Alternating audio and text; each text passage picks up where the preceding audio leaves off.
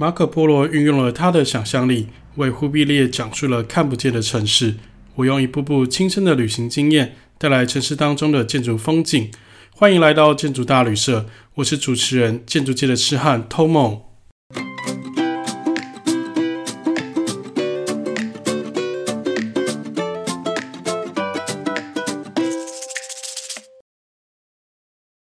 因为上集讲的是那个东北边的柏林，所以我们这一集就继续德国的一些其他城市。德国其实有分蛮多区域的，呃，我觉得如果你第一次来德国的话，其实你可以把德国大致分成几个区域。说实在，把就是其他国家抽掉，然后单独看德国地图来看，它其实是有点接近一点长方形的感觉。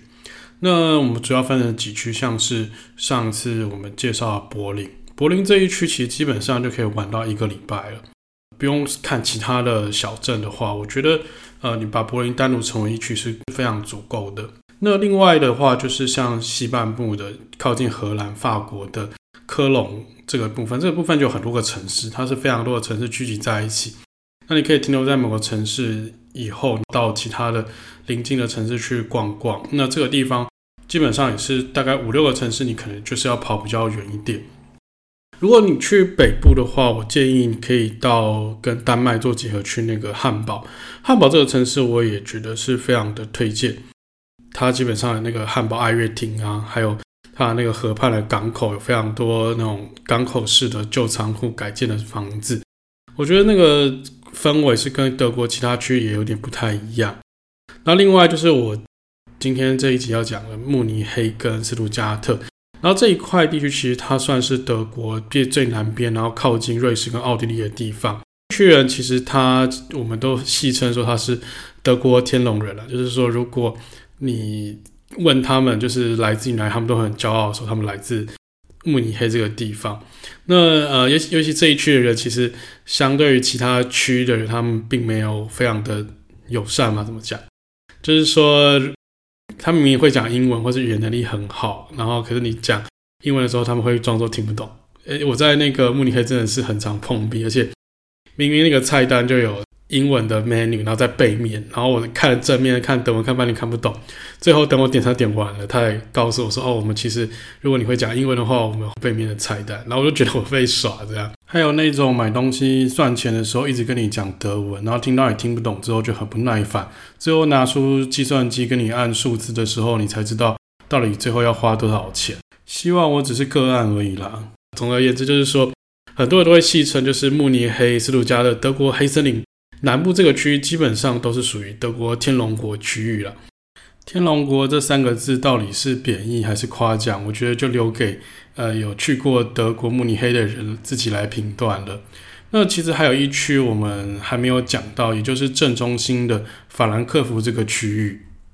其实以前那个不管是华航还是长荣，我们国航直飞到德国的话，都是到法兰克福这个地方。那说真的，其实法兰克福还。嗯，应该说，相较于其他城市，并没有到那么的有趣。所以法兰克福，我们基本上都会把它当成是一个中继站，然后看你要往南、往北、往西、往东。其实，在这个正中间交汇的城市，我觉得，呃，把它当成是一个旅行的中途点，然后停下来停留个一两天，其实也是不错的。那讲回就是我们今天要讲的地方，真的是跟柏林差异极大。因为哦，我到慕尼黑的前一站其实就是停在柏林，然后我都觉得哇。那个人的那种整个气质啊、态度、讲话方式其实都不一样。也许德文是有就是分成很多方言的，因为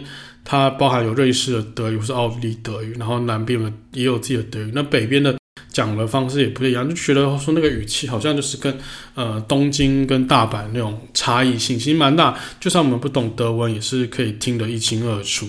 还有几个很大的外显差异啊，一个就是那个穿着服饰打扮。然后还有他们走路的速度，讲话的那个速度，就觉得说那个他们的喜欢的那个造型啊，还有流行的东西，好像南北差异就不太一样。然后还有他们走路的那种步调，他们生活的那种感觉，其实整个起来就是好像是不同两个国家这样子。其实这个区域除了被戏称为就是德国的天龙国以外，也被人家说其实它算是德国的诶最无聊的地方。我个人觉得其实还是有些东西可以看的，就是至少它比法兰克福稍微有趣一点，因为法兰克福基本上都是新的东西。那大部分的东西其实呃。说真的，就是如果你不是很喜欢那种新颖建筑，想要看传统的话，除了那个乡下的新天鹅堡以外，那其他像是慕尼黑市中心的玛利亚广场啊，或是旧的建筑物，或是一些宗教空间，市区的旧行政大楼，我觉得跟其他德国城市比较起来，也都差不多，大同小异。除非你真的是只有来慕尼黑这个地方，然后不去其他城市的话，我觉得还是可以来逛一下啦。我德国 total 总共去了两三次，呃，大概把德国东西南北各个城市都走马看花看了一遍。德国给我的第一印象，应该很多人都是这种想法，就是德国的火车出了名的烂，真的是我就是烂一个字来形容，就。不知道为什么，就是很多跨国的火车，或者从德国出发的，到了德国这个境内之后，就瞬间就开始误点啊，然后取消啊，或是给你乱开。我每次去德国都会待上一个礼拜到十天左右的时间，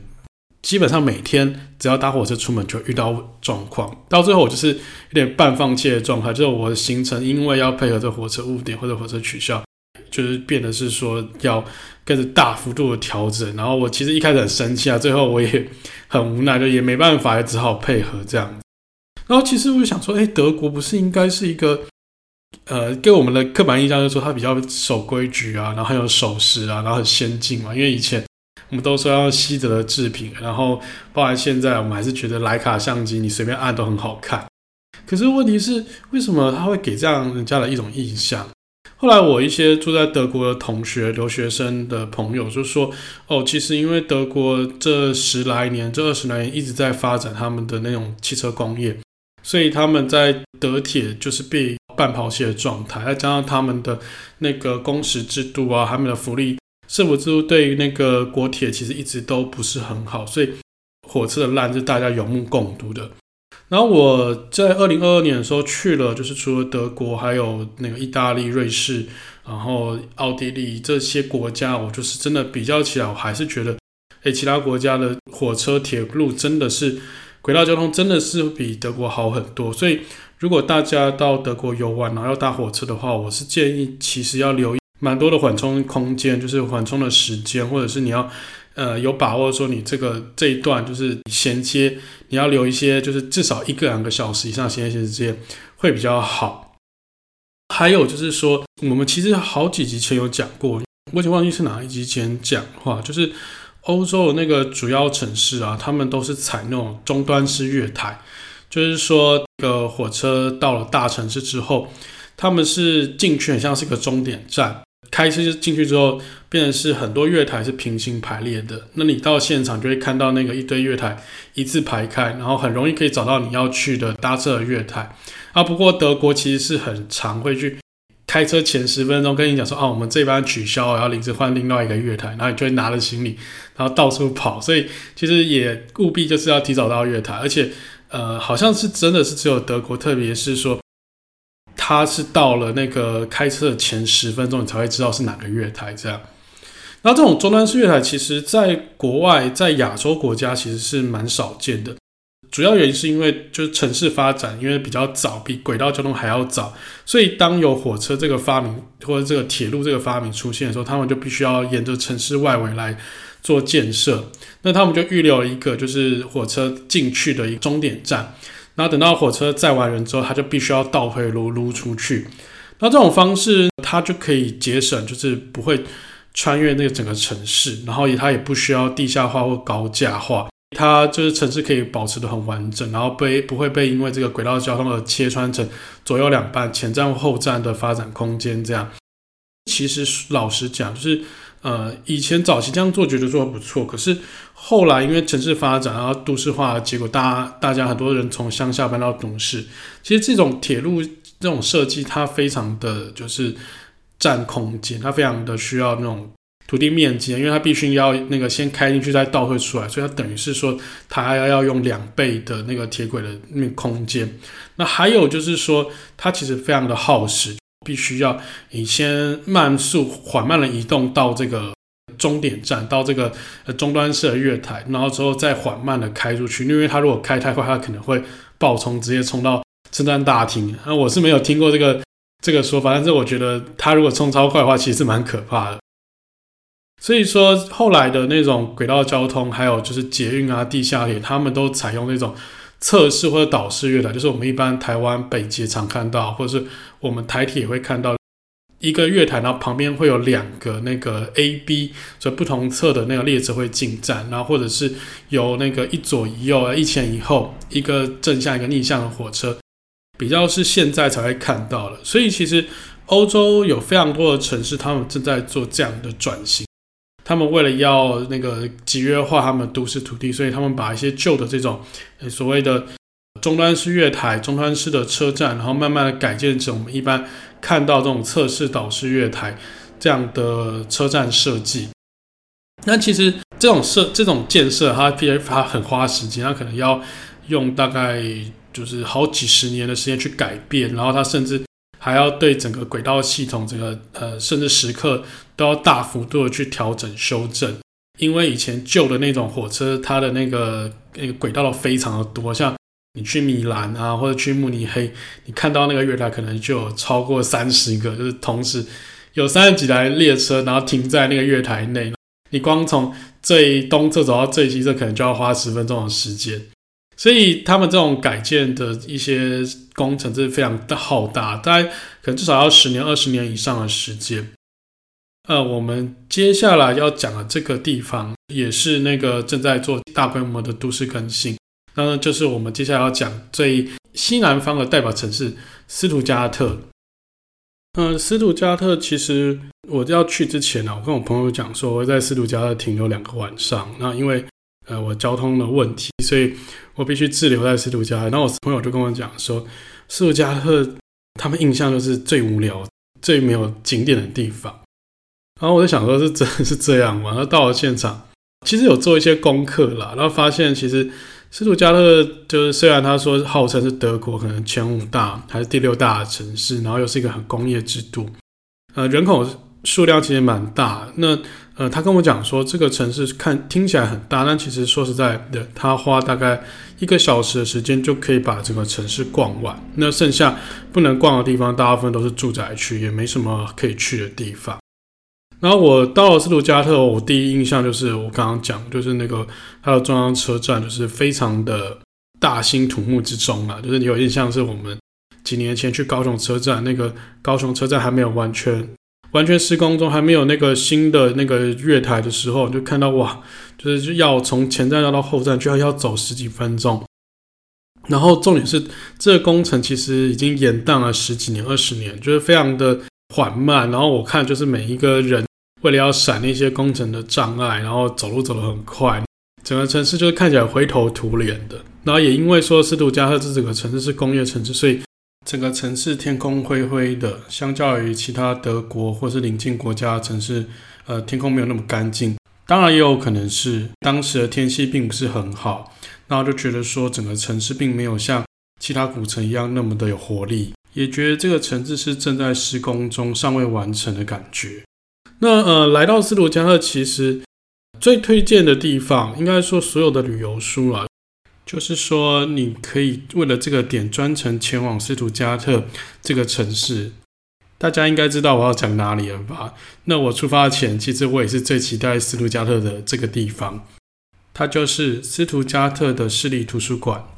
斯图加特市立图书馆就在中央车站的北边，步行约十分钟的地方。而车站往南步行十分钟的话，会是他们另一个非常著名的观光景点。就是国王街十字街一个那种大的传统广场，然后里有市政厅跟呃他们的集会所、他们的教堂。那往北走是他们新开发的区域。那这个区域图书馆其实已经落成了至少大概十几年了吧？没有，二零一一年完了，所以现在是十二年左右。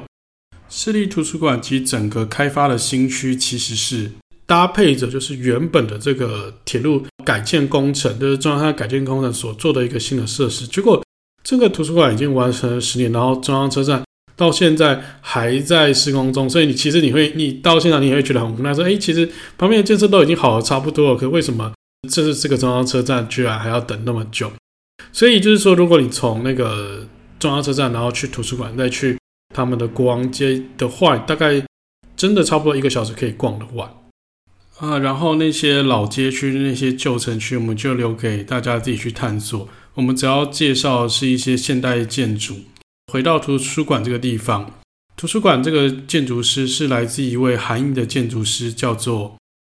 伊庸样伊庸样。它是一个音译的名字所设计的一个那个图书馆。那个图书馆它非常的均质，然后外面是一个很像一个骰子，九层楼高的白色正立方体。如果你到这个现场啊，因为大家都进去就是要拍完美照嘛，然后你呃拍照的话，记得要在一楼事先申请。呃，我去的时候，他有跟我讲说，他们现在取消了，就是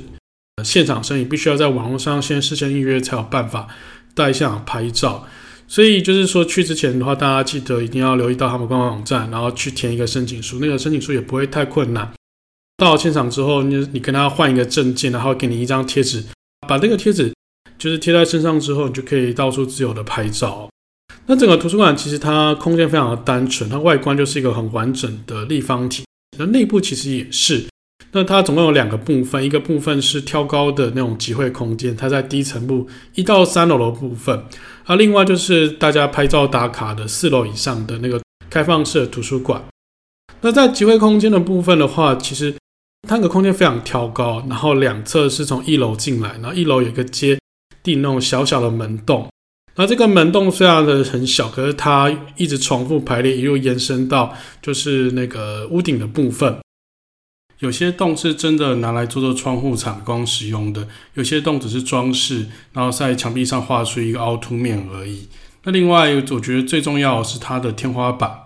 那个天花板最上面有一个小小的采光开口，那整个空间其实很神性，因为那个采光开口，就光线从那个开口照下来之后，就那个产生出非常强烈的那个光影变化的效果，就很像是一个。在宗教集会的地方，那它明明就是一个图书馆，一个大会堂，可是你会觉得你好像在一个教堂啊，在一个很宏伟的建筑物里面，然后在那个空间里面，你会不自觉的放低音量，因为你走路如果走了稍微大步一点，也会发出很大的声响，回音很大。然后这个空间平常如果没有举办活动的话，就是大家自由穿梭停留的开放场所。其实有点让我想到台北车站那个一楼的挑高大厅。每个人都会找到自己适合的角落，用最轻松的姿势席地而坐，惬意地度过一个悠闲的午后。那当活动举办的时候呢，它就会可以变得像是呃，比方说办讲座，或是一些那个市集的功能在里面。那另外一个高楼层空间呢，就是整个图书馆最重要的藏书部分。那整个图书馆就是延续着室外还有集会场所，就是一个白色空间为基底，所有东西都是素素的，然后包含它的沙发也是那种蒂芙尼蓝色，有点水蓝色的感觉，所以整个空间非常的轻盈，非常的轻巧。唯一的色彩呢，是来自于它就是两侧的开放式书架上面的书籍，所以那个书籍它排列的，就是虽然看起来有点乱。可是你会觉得说它在里面就变成有一种画龙点睛的效果，你会觉得说整个空间不会因为那个白色看起来非常的太空洞，而是觉得它是非常的活泼的一个空间，那非常的诶轻松自在了在里面。那其实整个空间它在正中间是一个挑空，这个挑空不它往上层会逐渐放大，它放大到最顶层之后，它是一个采光罩。那个采光罩之后，它有那个太阳的天光可以从中间洒下来。太阳光它洒下来，会一路洒到它底部四楼的一个诶小的开口，那小的开口再洒下去，洒到一楼，那这个地方就会成为我刚刚讲的这个呃集会场所的采光天光，所以它设计也非常好，就是所有的空间都是以间接照明为主，最主要的照明则是采来自于就是天光采光的这个采光采光罩，然后那整个就是开放书架，还有它的那些四方的楼梯啊，都是围绕这整个挑空部一直旋转。那就是颠覆你那种透视的概念，你在里面就很像在拍电影的感觉，像是一个那种诶电影全面启动了，就怎么拍都漂亮，不管你从底下拍还是从上面拍，或是从书架背后，或是从楼梯旁边自拍、背拍、拍别人，都非常的适合。然后相信可以在这边杀非常多的底片跟记忆卡。但其实说实在的，因为这个空间它这样的设计是感觉起来是不是很稳定？就是我就觉得说会有点难，那个让自己静下心好好看书。而且你在现场就看到，就是拍照人非常多，可是真正在这边念书、在这边读书的人其实是非常少的。所以我就觉得有点可惜，就是说，诶，这样的东西到底是不是就是能够成为一个图书馆世界的典范？我觉得这个其实是需要存一些争议的。我没有办法去真的去评价说这样的图书馆设计就是好的，它有可能会带来一些负面的效果。也许你在这边念书的效率其实并不是很好，但是。它绝对是一个设计上面的经典案例，也是一个图书馆参考规划的一个案例之一。讲到斯图加特啊，那斯图加特来这边除了那个图书馆以外，还有一个点是大家都会推荐去的，就是那个 Mexican Outlet City，中文翻译叫做那个麦琴根名品村。那这个地方它为什么要叫 Outlet City？是因为它真的就是整个城市由 outlet 构成，它就是像一个村庄一样。那你在那边逛，可能要花大概一整天的时间，你才可以从这个村庄头逛到村庄尾。到底是商店构成的城市，还是城市构成的商店？我觉得很有趣。就是大家来这边的话，也可以去逛街的时候，也可以去想一下说。空间到底是怎么样？为什么会有这样的空间产生？然后为什么它会发展变成现在这个样子？因为其实在现场也有看到一些当地的居民，然后在那边开一些小店啊。那你会分不出来的到底是那个整个集团的那个商店的一部分，还是只是当地的居民在那边经营的一些诶小餐厅或是咖啡厅这样。那在这个麦琴跟名品村里面的话，有什么店家大家可能去去查。那基本上就是最大那个 Hugo Boss，Hugo Boss 号称是德国的国民品牌。那我在路上其实也没有看到多少人穿了。不过你在德国的话，可以买到它很多不同品牌的支线。那 Hugo Boss 在麦琴跟这边的店面规模也非常的大，像是家乐福一样，里面人山人海，应该可以逛个一整天都不出来。但其实来到麦琴根，呃，除了 Hugo Boss 这种德国当地品牌以外，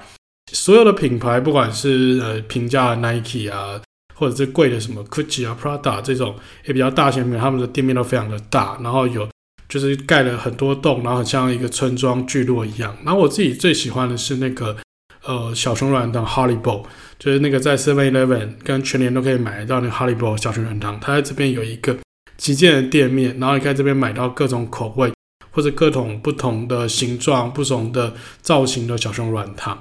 那如果你想要来这边买，就是什么运动用品，像 Nike 啊、艾迪达。呃，艾迪达虽然它是德国的品牌，可是我建议在台湾买就好，因为在欧洲其实这些东西它的价位就是还是偏高，而且它不一定会有折扣。然后还有就是它的那个税，有些地方是可以退税，地方是不能退税的。然后我觉得，如果要来买的话，可以买一些比较高机能的东西，像是那个 Lululemon 或者是长毛像 m o n m o t 这些呃高级的登山品牌，你可以在这边可以挑到比较便宜的。那这部分我觉得就不要多聊，我讲了把主要的那个主题还是 focus 在建筑上面。斯图加特除了刚刚讲的图书馆，还有麦琴跟名品村以外，我觉得有一个私房景点可以推荐给大家去。但其实这个景点我并没有真的去到现场，那我其实有做了很非常多的功课，所以想说，就算我没有去到现场，也可以分享给各位。哦，想到这个就气，因为其实当时要去之前遇到那种火车改点取消，然后上了车之后要跟我们讲说坐错车，那我们要去的那个站它不会停，所以我们在交通上面花了一整天的时间，结果什么地方都没有去到，然后又回到原点。也导致我们就是 取消了非常多的行程，所以真的现在想起来真的是很懊悔，但也 很无奈啊，就是没有办法，就是拯救什么，也就是说变成旅行的一个插曲这样子。那如果大家有机会到德国的话，真的我再重复再多重复几遍，就是一定要好好预留时间，预留搭火车还有移动的交通时间。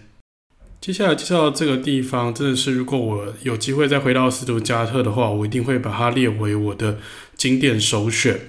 它就是白院聚落。那这个白院聚落，其实你在网上搜寻这四个字就可以看到。那它的德文念法我也不要念了，因为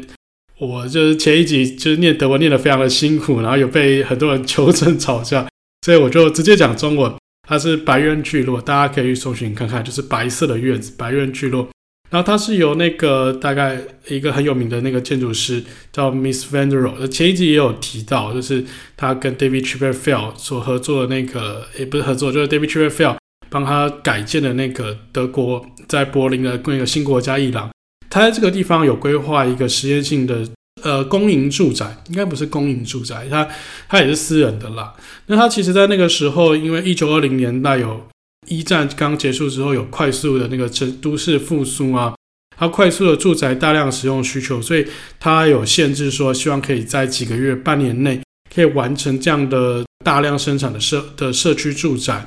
所以要找来一些那种包豪斯现代主义的建筑师来参加，那包含科比意这些大师也在其中。那如果你很喜欢那种包豪斯现代主义，就是那种白色的房子，四四方方。几何形式，然后开窗面积非常的大，然后有一些一楼挑空啊，然后楼中楼的空间。如果你很喜欢这些建筑的话，其实可以来到这个这个区域来看，因为这个区域还有在继续使用了。那虽然它在一九四五年的时候，就是在二战期间已经被轰炸到大概剩下三分之一，可是其实后续的人他们有尽力把这个地方复原起来，所以其实你看到一些其实他们现在盖，但他们就仿照当时的那个建筑样貌，把它复旧回去。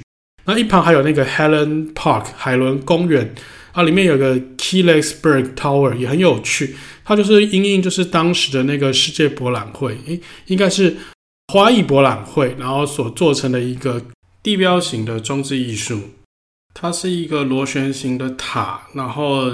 像是一个非常高级、非常精致的装置艺术，也让人联想到大概。四五十年前那种后现代主义的那种建筑物在里面，非常精致的一个作品，让人联想到像拉伸的弹簧，然后弹簧拉到一定的程度疲乏之后的样子。然后我觉得这个地方它算是一个非常不错的私房景点，而且它没有任何的观光客，然后只有我们所谓的建筑的朝圣者、建筑的痴汉才会来到这边参观。然后如果我觉得你有时间的话，也可以来这边看一下。然后最后一个要讲的地方啊，大家来到斯图加特跟慕尼黑也好，大家都有一个共同的目的。这个地方其实也是很多旅游书大家会来讲说，你来这个德国南部一定要来看了，因为德国南部它是盛产汽车嘛，尤其汽车工业在斯图加特又非常的有名，所以斯图加特有两个很有名的汽车博物馆，一个是宾士的汽车博物馆，一个是保时捷的博物馆。我觉得这两个博物馆它。在本质上还是有点像，像除了建筑外观不一一样以外，里面的展示的性质其实是蛮相像的。我觉得如果你已经有那个品牌偏好的话，那你可以选择一个你喜欢的去参观，然后另外一个你可以保留到下次，不用一次来参加两个。因为我就是早上去一个，然后下午去一个，然后觉得最后是有点吃不消，因为我觉得看都一样，所以我第二个去的我就是有点走马看花，没有看那么仔细，一下就离开了。呃，两个博物馆它其实各有各自己的优缺，也有一些共通点。它的共通点就是说，它都要打造一些像是充满未来感的工业空间，然后很像是太空舱。它的建筑物都一定是飘在半空中的，一定是扭扭捏捏的，那建筑物是转来转去的，很多弧形在这个空间里面，它会有那种超长的电梯在那种挑空处穿梭。那它一样都是展示，就是各个品牌的历史啊，然后还有他们的发展进程，以及他们的一些未来的规划。那他们一定也有一些也很不错的餐厅，然后跟一些会那个把你荷包的钱偷走的纪念品商店。然后不管是大人来小还是小孩啦，或者男生女生，我觉得来到这个场所，你一定都会非常的喜欢，会过得非常的开心，因为它其实就像一个梦工厂、一个游乐园一样。呃，主要不一样的地方是。如果你不想要走路的话，我建议你可以来保时捷博物馆，因为它的交通比较方便，而且它跟车站共构，你车站一一到，你下来就是博物馆建筑物。那如果你有脚程够的话，你可以到宾士博物馆，然后这是一个比较有名的事务所，叫 UN Studio 所做的展览馆。它离车站比较远，但是它经过车站的呃，从车站出来之后，它会先经过户外的运动场跟一些呃会展中心的表演场地。所以说，你搭了电车之后下来，走向户外的庭园，你会发现有很多展示在外头的宾士汽车和模型。那不过很有趣的是，就是我从车站一出来的时候，我就第一眼看到是那个保时捷的招牌，它写什么 Porsche Concert Hall，然后就觉得哦，怎么好像走错地方，以为我来到来到错的地方。不过并没有看错，因为这个地铁站一出来，它到宾士博物馆之前会先验一个保时捷的。哎，不是展示中心，也是以保时捷所冠名的一个那个表演艺术场所。然后，所以你就不要怀疑自己已经走错路，他其实就是故意这样设计，他故意就是想要抢走宾士的招牌。这样讲完了保时捷、宾士，还有一个德国很重要的汽车品牌没有讲到，它就是 B N W。那如果你要看 B N W 的话，你就必须要移动移动到我们下一个要讲的地方，也就是呃。这个行程的重点吧，就是德国第三大城慕尼黑。BMW 汽车博物馆，它其实是在慕尼黑的一个郊区地方。其实你从慕尼黑，呃，要搭火车过去，其实有点远。那当时在做建设的时候，它其实是跟旁边的那个奥林匹克公园所结合，就是呃，一九七二年慕尼黑奥运的一个那个场场馆。这个场馆其实很有名，因为它在后来就是。几年前，那个有一个普利兹克奖得主叫 Filiotto，他得奖的时候，在得奖的前夕就是过世了。那这个奖有点像是纪念他所做的这个慕尼黑的展馆设计，然后以及整个总体规划，然后所有所颁给他的这个普利兹克奖。呃，我觉得说你跟他现场就可以看到一些他当时的一些想象。那其实他虽然在一九七二年已经至今已经五十年了一个建筑物，可是他其实想象是很未来的，就是呃很多那种可以收纳式、可以移动式的空间，然后很多薄膜薄壳结构。哎，当时看起来像是马戏团一样，可是你现在看起来你会觉得它是非常有前瞻性的。就是其实我们现在很多空间都必须要转用啊，或是。呃，因着他的这些那个活动的性质所不同，所做调整，所以他在当时已经想到这么前卫的一些想法，我觉得是非常厉害的一个建筑师。讲回慕尼黑啊，就是德国第第几大？第三大城市，然后是南部最大的城市。好了，其实我也老实讲，它真的 比起德国其他城市来讲，景点算是比较少。那除了那个市中心的玛利亚广场以外，大部分的现代建筑或者是呃古迹历史建筑都没有其他的呃城市来的那么丰富。啊，我其实在我我其实，在慕尼黑找了很久，在看有没有什么叫哎别人不会去的地方。其实我在别的城市也会这样，就是诶除了旅游书介绍的一些。景点以外，那还有一些那个建筑的网站，一些情报网站上面介绍一些名家所设计的，有没有什么比较特别不一样？不是旅游书上啊，也不是建筑情报网所设计的景点。然后我现在会发现，我可以其实可以用像是 IG 啊，或是用那个推特的 Hashtag 来找一些相关的景点。于是我就找到一个让我非常意外惊喜的地方。这个点我敢发誓啊，就是在任何旅游书或是建筑情报网都看不到。它在慕尼黑的其中一个地铁的车站，叫做 Westfriedhof，就是西木园车站这个地方。它中文翻叫西木园，它出来就是一个很大片的大型墓园。那它这个车站其实非常的特别，它在大概是一九九八年通车。通车的时候，他请了两位艺术家跟那个设计师来做他们的车站的设计。这个车站它其实没有很大了，它就是地铁 U1、U7 的交汇点，然后路面也有一些电车通过。基本上它并不是位在主要的交通要道上。整个车站的构造其实就跟我们一般搭的台湾捷运有点像，它是岛式的月台，然后两侧是不同方向的地铁经过，然后天花板是一个圆形，像是隧道的构造。其实就跟我们日常搭的地铁是差不多的，因为那个车站它其实已经有一点年纪了，至今大概二十几年，然后整个就是隧道的那种混凝土其实是有点斑驳的，然后车站看起来是比较旧的。但是其实这个艺术家进来这个车站之后，他装了很多新的装置艺术在里面，他主要用的是照明的部分。设计师在做那个车站的装修的时候，他用了很多。那个 RGB 颜色正正色的那种光线，那种有染色的钨丝灯，然后去照在它的这个穹顶之上，所以整个空间它是有一点偏蓝的感受，就是它用很鲜明的蓝色的灯光去照。它另外在比较低矮的地方的话，它另外再设计了大概十个、十一个的圆形的那个矮的穹顶，然后这些穹顶它的宽度大概在三百八十公分，约四米宽，然后高度是在人的头顶的尺寸，大概两米左右。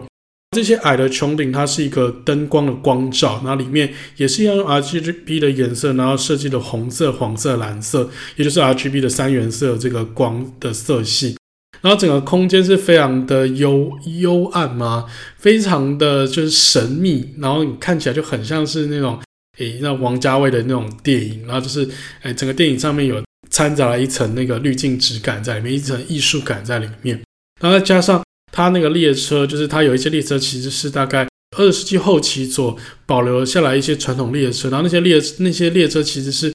修旧如旧了，然后用那个烤漆加上有点。胡桃木的颜色，所以你会觉得你好像真的置身在一个七零年代、八零年代的生活场景里面，同时也有想到那种冷战时期的苏联体制底下的一些那种交通运输系统。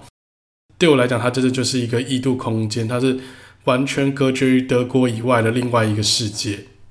这感受其实是非常的不一样，跟其他车站是完全不一样。然后，呃，我是非常非常推荐大家可以去这边感受一下。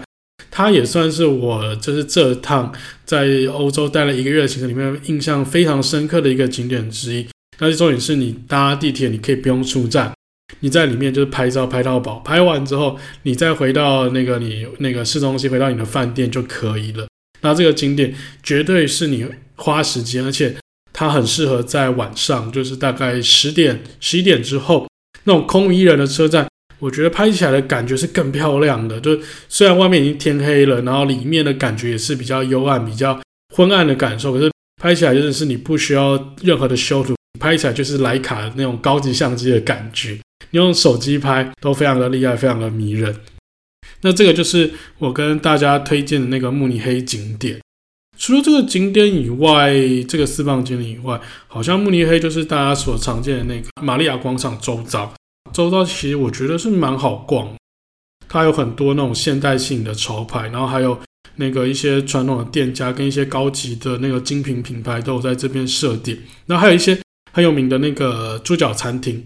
我其实其实是蛮喜欢吃那个德国猪脚，不过德国猪脚就是到现场才发现哦，它其实有很多种那种不同的料理方式，它有那种烤的、炸的，然后还有水煮的。然后在慕尼黑其实比较流行的是那种水煮的，然后再加上它的那种很酸的、很酸的酸菜，就是因为其实猪脚不管是用什么料理方式，它都是蛮油、蛮肥的。它加上它那个水煮之后，它会有一些那个汤，就是汤汁，然后汤汁里面上面就浮了厚厚的油，所以它必须要用那种很酸的酸菜去压那个味道。那我就觉得是试过就好，因为其实那个东西价格不便宜，然后。再加上大家会点一些高热量的食物来配，像是那个香肠或者是啤酒。我自己是不喝酒啊，但我朋友就是说啤德国的啤酒其实味道也分很多种，然后这些酒精类啊、那淀粉类啊、猪脚、香肠其实都是高热量、高钠的食物。呃，对我们亚洲人就是最好还是试过就好，不要太常吃，不然可能就会跟哎他们一样的肥胖嘛，或者体脂肪一样高。最后我要来补充一个地方，呃，其实来就是慕尼黑有一个非常重要的景点，这个景点就是所有旅行团一定会去的最后一个景点，就是我们讲的那个新天鹅堡那个郊区啦，就是你大概要花大概两个小时的车程，然后坐火车，然后再转公车，然后之后再爬山上去。新天鹅堡我觉得蛮值得来讨论的，不管你是不是喜欢建筑。或者是你是大人小孩，我觉得都蛮适合去走一趟的。虽然它交通不方便，可是你来到现场就看到那个像是白雪公主那个呃童话故事的城堡之后，你会觉得非常的值得。就你花很多时间来，然后看到那个很漂亮在山中，有而且它其实是在一个山丘的丘的顶部，所以它附近是比它就是更低矮的房子，然后更低矮的树，所以它看起来真的很像是一个童话故事的感觉。很多人说，就是来之前你要先去预约，因为新天鹅堡它其实有很多堡。那如果你想要看到宝，哎，不小心还有押韵了。就是你必须要事先先去网络上预约，然后去抢票。不过那个旅行社很长，就是会把那个票一口气包下来，所以如果你要买那个入场券，可能就是要跟那些什么 K 开头的旅行社来买入场券，会比较贵一点，但是你可以买到你喜欢的时间段。这样，个人觉得说，其实不用一定要预约，就是进去现场看，因为里面其实现场感觉是有点人挤人，而且说在里面，因为它很多地方是不能拍照，然后你不能拍照，没办法带回家，就觉得有点可惜。所以我觉得说，其实，在户外，你光看那些户外的景观，还有那些城堡那种宏伟的感觉，如果你真的没有票的话，也不用担心，就来这边其实也是可以消磨到一整天的时间。我觉得就是有一个，它后面山上面有一座桥，那个桥一定要上去。在 Podcast 里没有画面，有时候我真的不知道怎么形容那个地方。反正你就跟着人潮走，就是有一条桥是对着人排队，那个桥可能真的要排至少一个小时以上，可是那个真的非常值。它就是那个明信片上面的，好像整个整个城堡都浮在半空中，就是在一个树林的孤岛上，在一个丘陵的山顶上去，呃，呈现的那种感觉。就这个地方是最美、最漂亮的取景点，而且，呃，如果你是早上去的话，会看到一些像是雾一样那种那种云雾缭绕的感受，也是非常的迷幻、非常的梦幻，诶，这是很感动的地方。其实那个新天鹅堡，它的所在位置是在那个德国跟奥地利，对，应该是奥地利的交界，所以就是基本上你在这个地方，你很长，就是开车或者坐那个巴士，会不小心就越了国界。那反正也没关系，因为欧盟区，所以大家就是会互相的，就是移动来移动去。那其实，在这个国界的交接边境上，有很多小镇可以值得去一游的。那除了就是 Fussen 的新天鹅堡这个小镇以外，我觉得像是 Innsbruck。Innsbruck，奥地利 Innsbruck，那这个也很有名，就是说什么奥地利最美的童话小镇。哎，这样其实如果你从那个奥地利维也纳过去的话，大概要四个小时以上的时间。所以，如果你要去奥地利靠西岸的小镇或者是这些观光景点的话，我是建议可以从慕尼黑这个城市出发。那另外，在奥地利的最西角、最西边。靠近奥地利跟德国跟瑞士的这个三角点，就是这个交界处的地方，有一个叫做布雷根兹啊，Bregenz，就是中文翻译。它在夏天的时候会有那个湖畔音乐会，每一年都要就是预先来买票参加。然后因为呃，其实我们有抢到票，但是因为是抢不到饭店，所以我们后来就忍痛放弃。不然的话，我觉得这地方也很值得一游。然后另外。Brigant 这个地方呢，还有那个就是 Peter Zumthor，呃，我可能接下来后几集会讲的一位瑞士建筑师呢，这位建筑师非常传奇，他的作品就是都没有离开过这个瑞士跟奥地利还有德国，就是都在欧陆本土啦。那少数一些海外的作品，在这样没有大型作品的情况下，可是却拿到了。二零零九年的普利兹克奖，所以我觉得他的作品就是非常的有神性，然后非常的会善用地方的自然素材，做出来的作品也非常的迷人。那他在这个 Bregenz 也有做一个美术馆，那这个美术馆是算是一种就是混凝土搭配半透明的乳白色玻璃，然后做起来的感受非常的那种沉静的一种很沉闷的意味。就是它虽然也是正方形亮体，也可以跟。那个呃，斯图加特的市立图书馆做比较，可是我觉得它的感受是完全不一样，然后它是更有神性，然后更有它的独特性在。然后另外一些湖畔城市，像是 Constance 或是一些呃，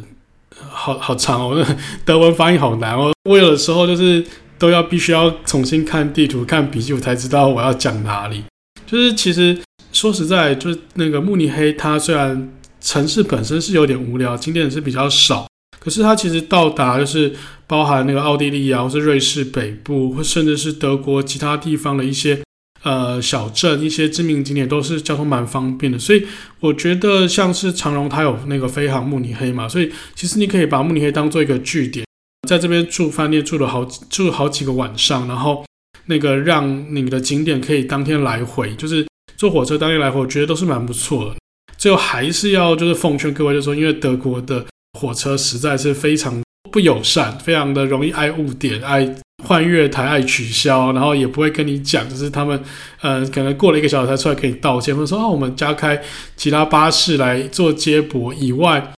我我觉得就是为了这个事情，我觉得各位是需要把你在行程上面的交通时间预留多一点，会比较好。讲到这边，时间上也差不多了。那这一次介绍德国南部就到这边告一个段落。那如果大家有兴趣的话，呃，有什么意见，有什么感想的话，请就是诶留言在我的那个频道下面，或者是留言到我的 IG 粉钻。觉得不错的话，推荐给你的朋友，然后订阅起来，给我一些五星好评。那关于下一次我们会讲哪里，也许是德国，或是其他瑞士，或是意大利其他的地方，也有可能是法国。那我们这一季的节目就先做到这边，然后大家拜拜，我们下次再见。